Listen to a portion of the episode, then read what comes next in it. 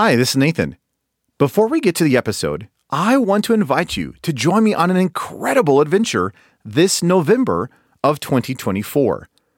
I am taking a small group of believers to Turkey, what the New Testament called Asia Minor, for a 12 day Bible study tour of the early church. We'll be studying the book of Acts and many of the epistles on location as we visit ancient cities like Ephesus, Laodicea, Hierapolis, Antioch, Pergamum, and many more. If you are interested in joining me this November for a once in a lifetime adventure as we study where much of the New Testament and early church took place, you can learn more by going to deeperchristian.com forward slash turkey.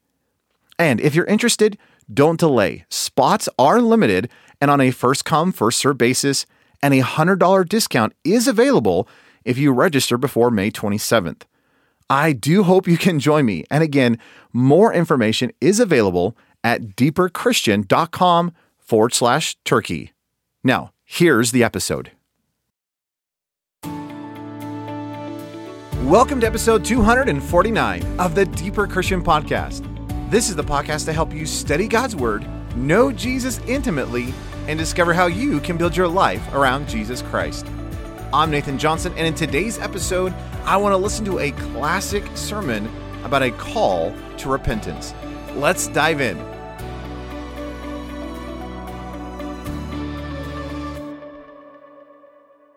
Throughout this entire month, we've been listening to some of my favorite classic sermons. And this is in part so I have some time to work and finish up my book on saturation Bible study, as well as prepare and get ready for this big sermon series that we're launching just in a couple of weeks for the Daily Thunder podcast. Well, in the midst of all this, we last week relaunched the Bravehearted Voices podcast. It's basically a curation of some of the best classic audios of sermons that we have in the last hundred years. Now, I wish we had some great sermons from like George Whitefield or Charles Wesley or some of those, you know, Jonathan Edwards, some of those great preachers from hundreds of years ago. But alas, they obviously were not recorded in audio. We just have them in written form. And maybe at some time I will see if there's a good option for us to even get some of those written sermons on the podcast. But I just thought it'd be fun to take the last several weeks and listen to some of my favorite classic sermons.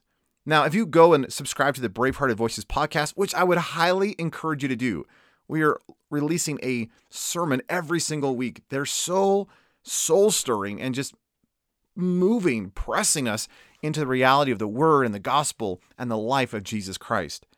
But as you go through the list of those that have already been released, there's probably 20, 25 or so that's already available. It is so hard to choose just what four are my favorites because, truth be told, the first couple dozen that we've been releasing are my all time favorites. I mean, how how could you go wrong with a Paris Reidhead's 10 shekels in a shirt? Or my one of my favorites, you know, of all time sermons is Stephen Manley's Obsessed. Or I love Haddon Robinson's Good Snakes Turn Bad.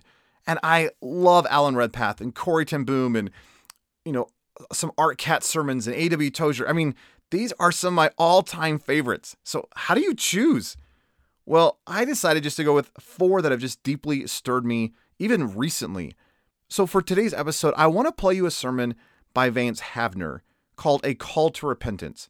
Now, it's a little hard to hear, it's not great quality of audio, but the message is so powerful and soul stirring. And even if you're like, well, Nathan, I've already repented, I'm good, I'm, I'm, I'm a Christian. That's actually not what we're talking about. You need to live a life of repentance. And I just love the, the heart and the passion that Vance Havner is talking in this particular message. So I pray that this will be a blessing for you. Again, if you've not subscribed to the Bravehearted Voices podcast, I would love for you to join me on that podcast as we listen to classic sermons every single week. And just know that starting next week, we're going to be diving back into our normal Deeper Christian Studies and series. Well, thank you for joining me this month as we've been walking through this, listening to some classic sermons. I hope this has been fun and a, and a blessing for you, even though they are a little bit longer than the typical episode here on the Deeper Christian Podcast. Again, if you'd like to subscribe to the Bravehearted Voices podcast, you can do so in the show notes. But without further ado, here is Vance Havner's sermon, A Call to Repentance.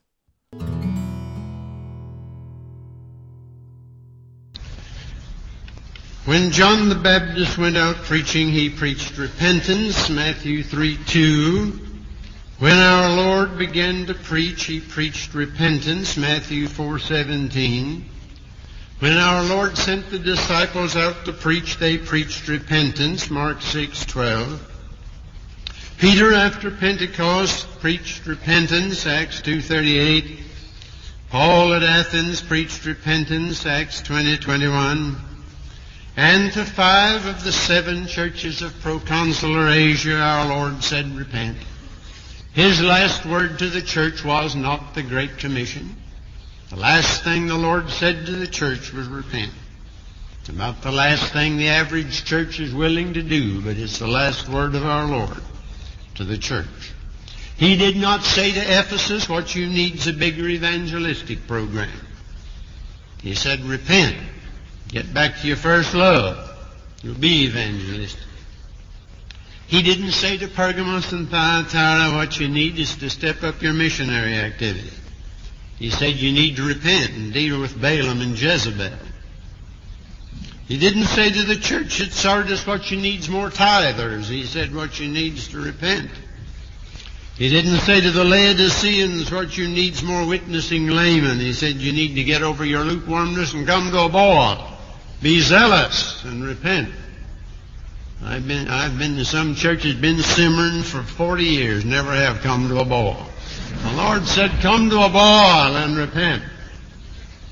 And it is repent or else, beloved. Have you noticed the alternatives to repentance in our Lord's five calls in Revelation? Repent or else. I will remove, I will fight, I will kill, I will come as a thief, I will spew you out of my mouth. It doesn't sound like Jesus at first, at first thought. But he said it. And these are the consequences that befall unrepentant Christians and churches. I've been preaching now for around 53 years, and uh, I go to churches where I find bulletins galore announcing revival, calling on people to visit, invite, sing, and pray, and all that's good. But I've looked in vain for what is so obvious in the New Testament that only a blind spot in our eye can account for such silence. Almost nothing is ever said about the need for repentance in the church, getting right with God and men. We'll do everything else. But the average revival is just a drive for more church members. And the present membership is left untouched. Where is the prophet among all the priests who will call the church to repentance? We assume that the present fellowship's in good shape. We wouldn't dare touch the status quo with a 40-foot pole.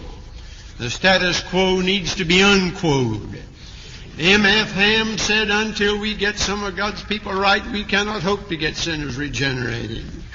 And Sam Jones said at the beginning of one of his campaigns, until the church members of this city make restitution, confess slander, forgive one another, forsaking worldliness, social drinking, gambling, and card playing and other sins, they're not ready to lead sinners to Christ.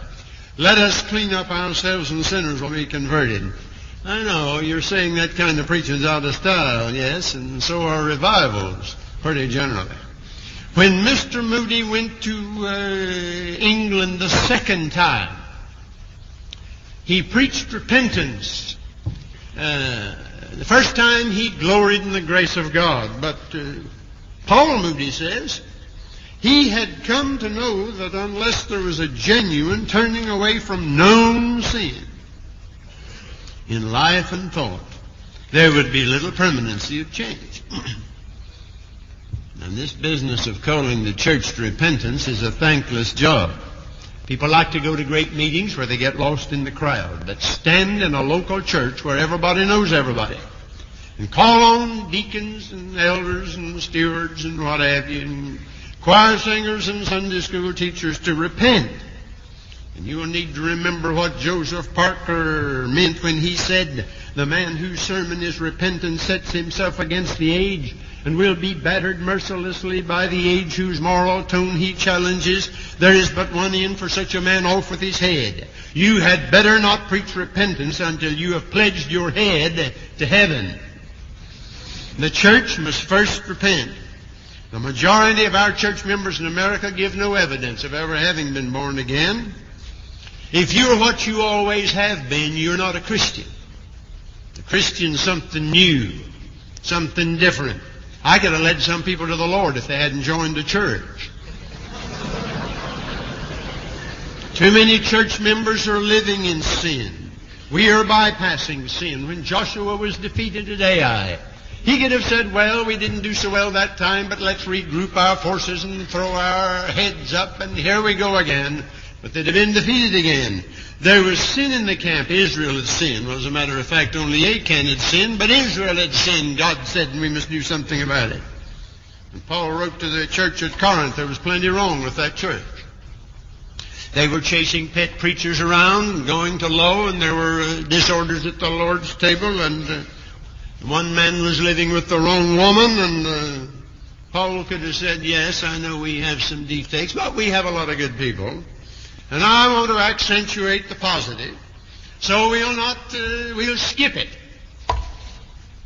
But Dr. Campbell Morgan says 1 Corinthians deals in the first half with the carnalities and the second half with the spiritualities, and you have to deal with the carnalities first. Oh, I know there are those who say all you have to do is preach love. Just preach love and that'll take care of everything. If that'll take care of everything, why did Paul wait till the 13th chapter of 1 Corinthians before he ever got around to love? I know we like to be optimistic and say, well, things could be worse. Yes, maybe, but I belong to the school that says things could be better, and I believe we ought to belong to that school. I noticed that one of your emphases this week will be evangelism, and I am sure that uh, if you're a thinking Christian, you will agree that perhaps we're trying to evangelize with an unawakened and undedicated church. You can't do that not successful. I heard of some small boys who went out to play ball some time ago, and when they got out to the field, they discovered that they had forgotten the ball. There were some moments of frustration, and finally one of them said, Oh, forget the ball, let's get on with the game. And I think that's what we're trying to do again and again today. The church can do many things after she repents, but she can do nothing until she repents. There are those who say, let's forget our faults and failings, our theological differences, our worldliness, close ranks and march ahead. But one man in the ranks, one traitor in the ranks can cause more trouble than a thousand out in front. This spiritual warfare today is a good deal like the war in Vietnam. There is no front. There's no front line over there. The Viet Cong are everywhere. There's no front line now. We've been infiltrated by the powers of evil. The devil's not fighting churches, he's joining them. Tell a sick man to go out and act like a well man, and that'll make a well man out of him, but it won't. There is something wrong with the sick man, and that has to be dealt with, and when the trouble's removed, he will naturally act like a well man. And then they say today, let's not talk about what's wrong with the church. Let's call a halt to all this and get to work for the Lord. Suppose our linen isn't spotless. Uh, the robes of Christ are, and let's major on that. Now that's, that sounds good, but it's misleading. After all, I seem to remember something about the saints in Sardis who had not defiled their garments. There were a few. I seem to remember something about being unspotted from the world.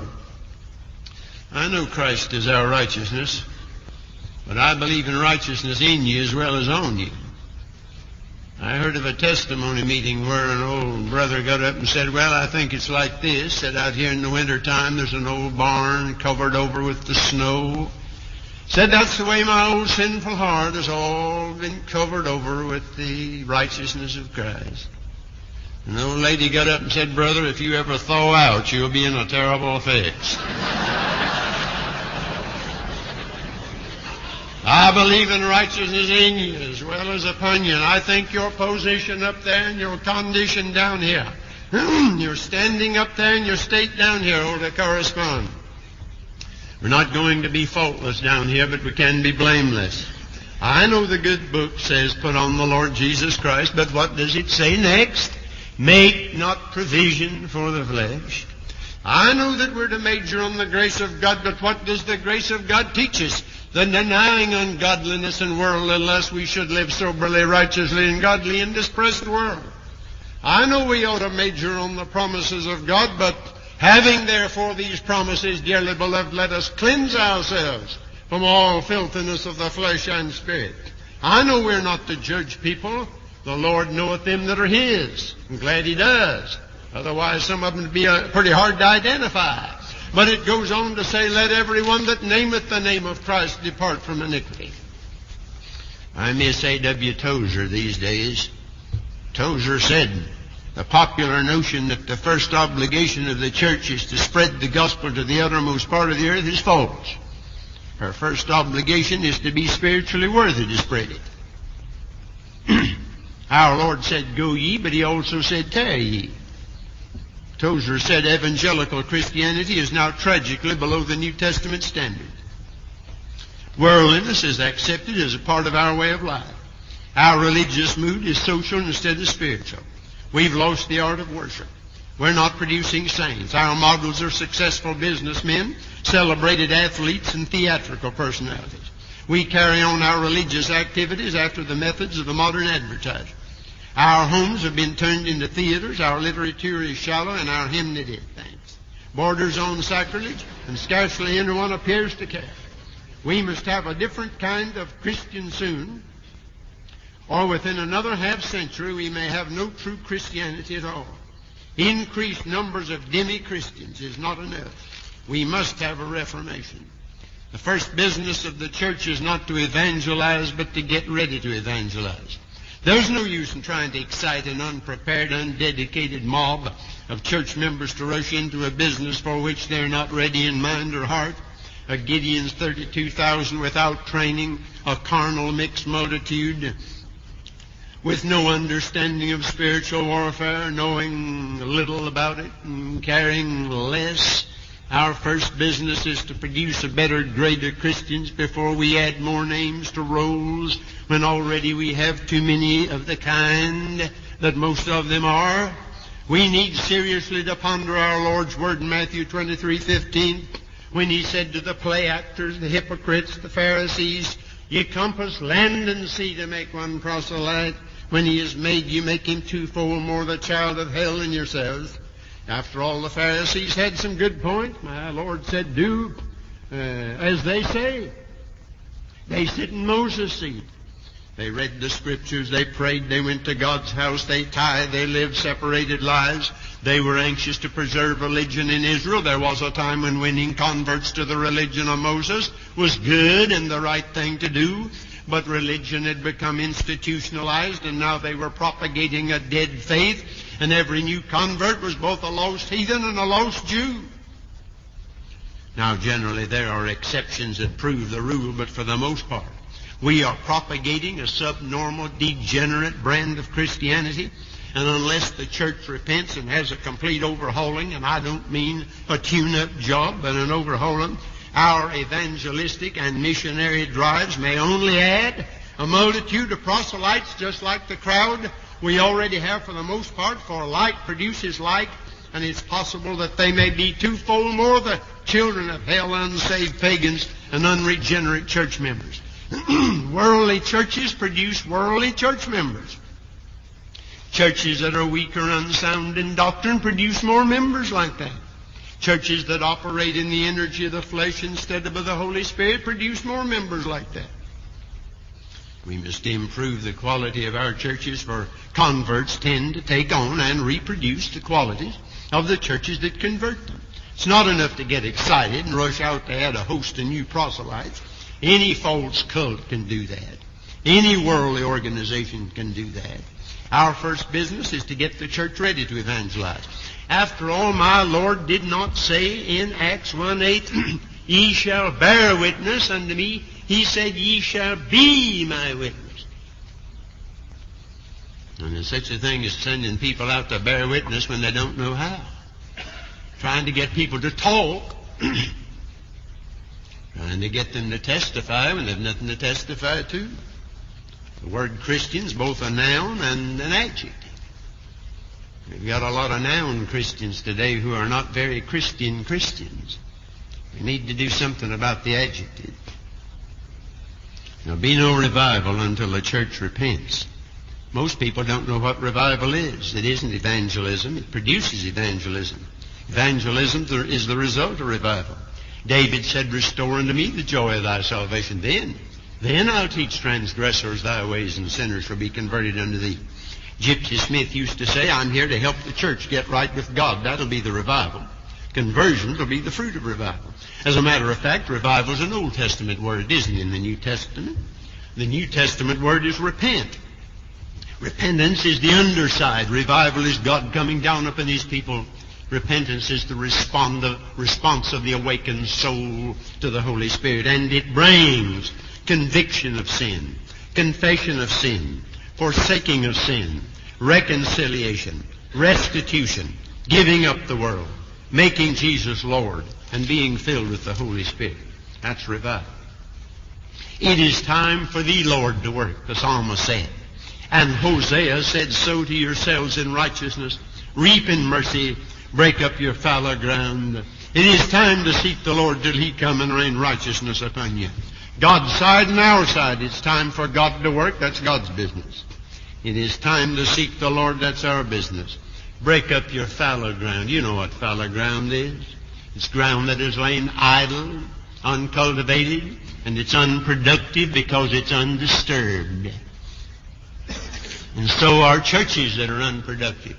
They're unproductive because they're undisturbed. I wonder, frankly, whether we can expect a deep revival in a shallow generation. Well, you say it's the work of God. Yes, but my Lord, in the parable of the sower, the seed, and the soil, told us about one type that hears the word and anon with joy receives it. Well, you, that would look pretty good, wouldn't it? People coming down the aisle, I'll receive the word, smile on their face. Yes, but my Lord said they have no root, no depth. They don't last. Some time ago, a preacher was asked how large is your pastorate. He said it's 20 miles wide and one inch deep.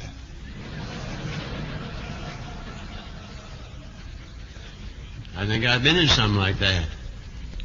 The Bible has a lot to say about disturbing, disturbing the people of God. You remember that Moab had settled on his lees and had not been emptied from vessel to vessel. And that's a homely figure that refers to a jar of vinegar that is set until there's a scum over it, or milk that is set until it's curds. And it needs to be churned up, and many churches need to be churned up and emptied from vessel to vessel. Your medicine bottle sometimes says shake well before using. That's what God has to do with a lot of His people. God hasn't used you lately. Maybe you haven't been shook up lately. Maybe you need to be churned and emptied from vessel to vessel. It's like the lemonade with the sugar all at the bottom. It's there, but it needs to be stirred. Years ago when I was pastor in Charleston, South Carolina, I used to go to the military college there, the Citadel, and speak to the cadets. Gave the baccalaureate once. The commandant was General Summerall, who used to be chief of staff and was with MacArthur in France in the First World War. Every inch a soldier. And I think a Christian. He never had much to say, but when he said something, you could count on it. I remember one time after I had spoken. We marched out, and I tried to be as military as I knew how and keep step with the general. We got out there, and he took my hand and said, Thank you. You get under these boys' hides. And I've prayed from that day to this, Lord, help me to get under people's hides. Because, beloved, unless somehow or other we get blasted out of our false composure today, to face things as they are and do something about it, not much is going to happen. I was down in the First Baptist Church of Jackson, Mississippi, not long ago in meetings. One night uh, after the invitation, the pastor said to me as we looked over the folks going out, said, well, we had some subsoiling here tonight. We need some subsoiling today. One reason we don't have a revival is because a lot of people don't want a revival. I remember Dr. Torrey. Talked to him once. I was a young preacher. He was riding on a train in California. I engaged him in conversation. And I wasn't getting along too well as a young preacher. I was trying this a little and that a little and jumping around, more or less unsettled, and he would look at me with those steely eyes and say, What are you doing? Well, I wasn't doing much. I gave in a very poor report, and I remember how he looked at me and said, Young man, make up your mind on one thing and stay with it. Many times I've gone up to the top of that hill in Montrose, Pennsylvania, and looked at that epitaph on his tombstone. I've fought a good fight. I've finished the course. I've kept the faith. Thank God for a man with a set face who'd made up his mind and knew where he was going. And Dr. Torrey said, if, if most church members knew what a revival really is and what it would cost, their prayer would be, Lord, keep us from having a revival. Well, they do it anyway by not coming. They, they vote against it. I've never been in a church yet where most of the members thought a revival was worth going to. I think that's a commentary on the state of things. We don't need one. We are rich and increased with goods. And worst of all, we need nothing. And in our prosperity today, we forget that the goodness of God should lead us to repentance. Jesus Christ must be a necessity before he's ever a reality. We're too proud. Jeremiah said the showers have been withholden because you have a horse for it. you have a countenance like a woman of the street. You refuse to be ashamed. There's no burden spend more money for chewing gum and dog food than for foreign missions over this land of ours. And we know too much. We decide what kind of revival we want and then ask God to sign on the dotted line. God's not signing on anybody's little dotted line. We must bow to the absolute sovereignty of the Holy Spirit. Just about the time the experts decide how God's going to do it, He always does it some other way anyway. I heard of two fellows standing in front of a taxidermist shop. One of them said to the other, that fellow doesn't know how to stuff birds. See that bird? No, no bird ever held on to a limb like that. Poorest job of taxidermy I ever saw. Just then the bird flew down.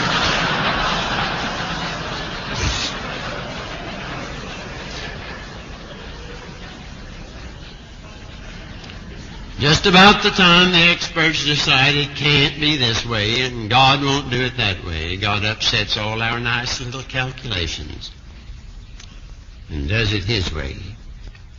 It's about time the bird flew down. In vain we tune our formal songs. In vain we strive to rise. Hosannas languish on our tongues and our devotion dies.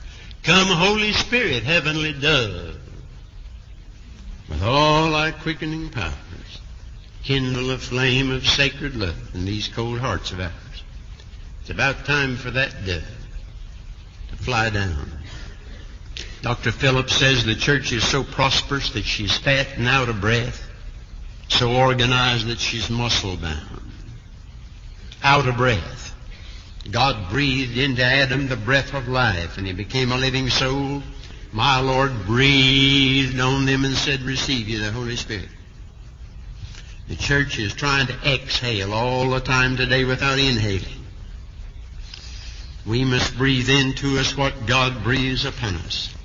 But before that happens, we must repent. There was an article, Reader's Digest, some time ago on deep breathing.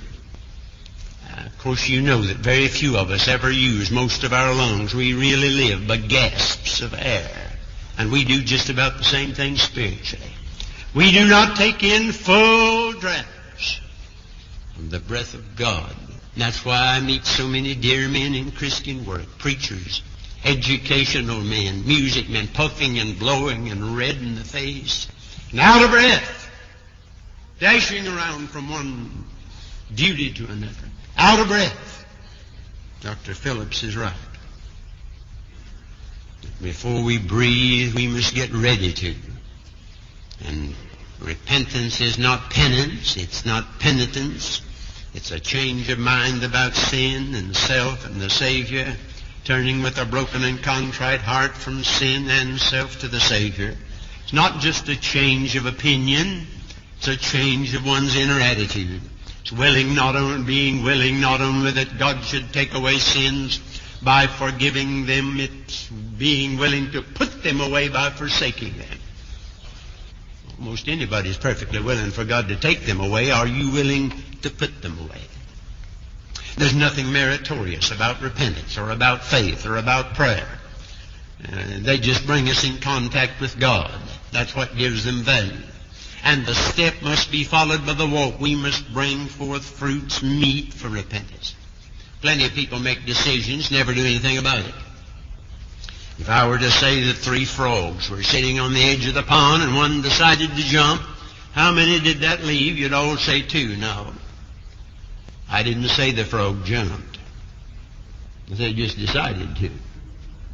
Prodigal son said, I will arise and go to my father. That was a decision. But what did he do next? And he arose. Went to his father. When I was a little boy, my father used to take me out in the country to an old-fashioned mill operated by a water wheel. The stream would flow up in that wheel and it would turn and all the little wheels would turn and the miller was in business. Now suppose he came down there some morning and the wheel wouldn't turn, mill wouldn't operate. How foolish he'd be by straining and striving to try to make the wheel go round. How foolish he would be to call in the neighbors and strive to get the wheel going. But I can tell you what he could do. He could go up the creek and remove the hindrances and clear the channel and get the dead logs and the debris out of the way. and the water would flow and the wheel would turn and the mill would operate and he'd be in business. All of these wonderful things that we read about in the Acts of the Apostles were simply the outflow and the overflow of the inflow of the Spirit of God. Just that. And I meet pastors and church workers all over the country sweating and straining and striving, trying to make the wheels go round. It's about time we went up the creek and cleared the channel and got sin out of our hearts and our lives. Last year is the busiest year in my ministry, but I've been thinking about it, especially about what Dr. Jowett said. We are not always doing most business for God when we're busy. Sometimes I wonder whether I'm abounding in the work of the Lord or just bounding in the work of the Lord. I know one thing, beloved. If I could live life over, I'd try to do less for God and let Him do more through me. He wants to work in us to will and do of His good pleasure. It takes us a long time to learn the simple lesson of abiding and abounding. And that our responsibility is simply our response to His ability. Now you say you're passing the buck to God. No, no, you'll work harder than you ever did. But you won't be striving in your own strength. It'll be the overflow of a spirit-filled life. You've read in the biographies of Mr. Moody, and have been particularly charmed in the new one by Pollock, how that they called him Crazy Moody as a young lay witness. Oh, he was a human dynamo if ever there was one. He could wear out a dozen other men with his apparently endless energy.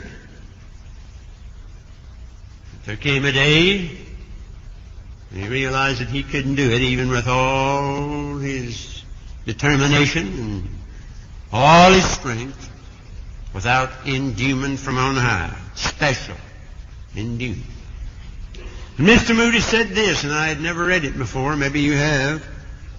I was all the time carrying water. Now I have a river that carries me. I wonder if I speak tonight to some dear preacher in this place that's wearing yourself out carrying buckets of water. Some Sunday school teacher, some church worker. Oh, beloved, Have you ever gotten to that blessed place where the river carries you? Let's go up the creek. Get rid of debris obstructions, hindrances. We cannot be channels of blessing if our lives are not free from known sin. What are you going to do about this tonight?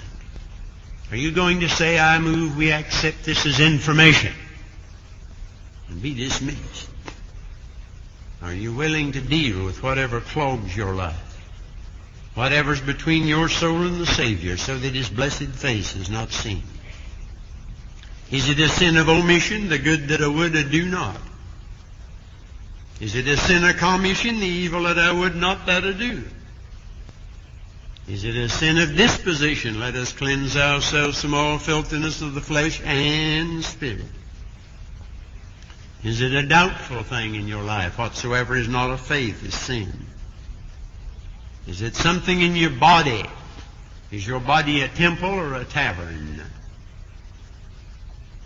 Is it a sin of the mind? Is it an evil habit? Is it something in your family life, your business life, your school life?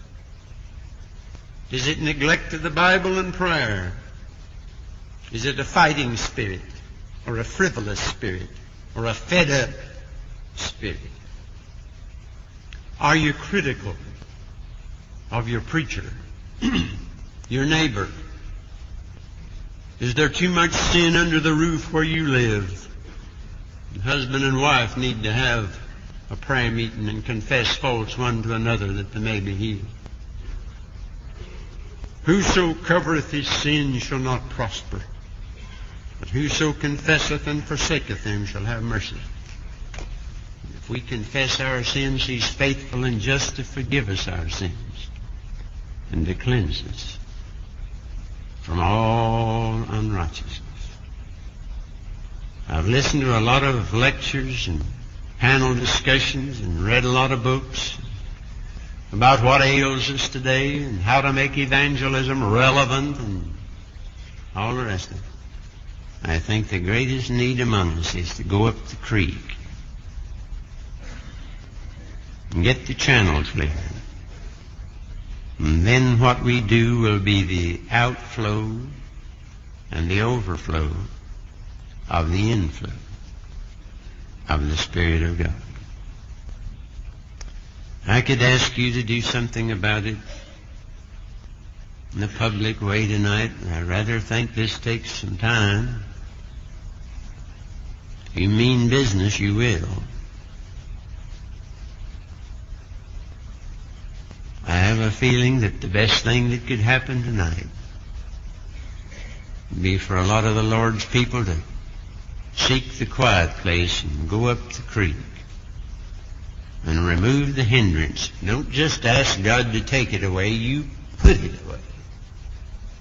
Whoso confesseth and forsaketh, them shall have mercy. And then what you've been striving and sweating and straining to do, with the best of intentions, but not doing, will be wrote because it'll be the outflow and the overflow and the inflow of the Spirit of God. And you'll learn, like Mr. Moody, to quit carrying buckets of water and let the river carry you.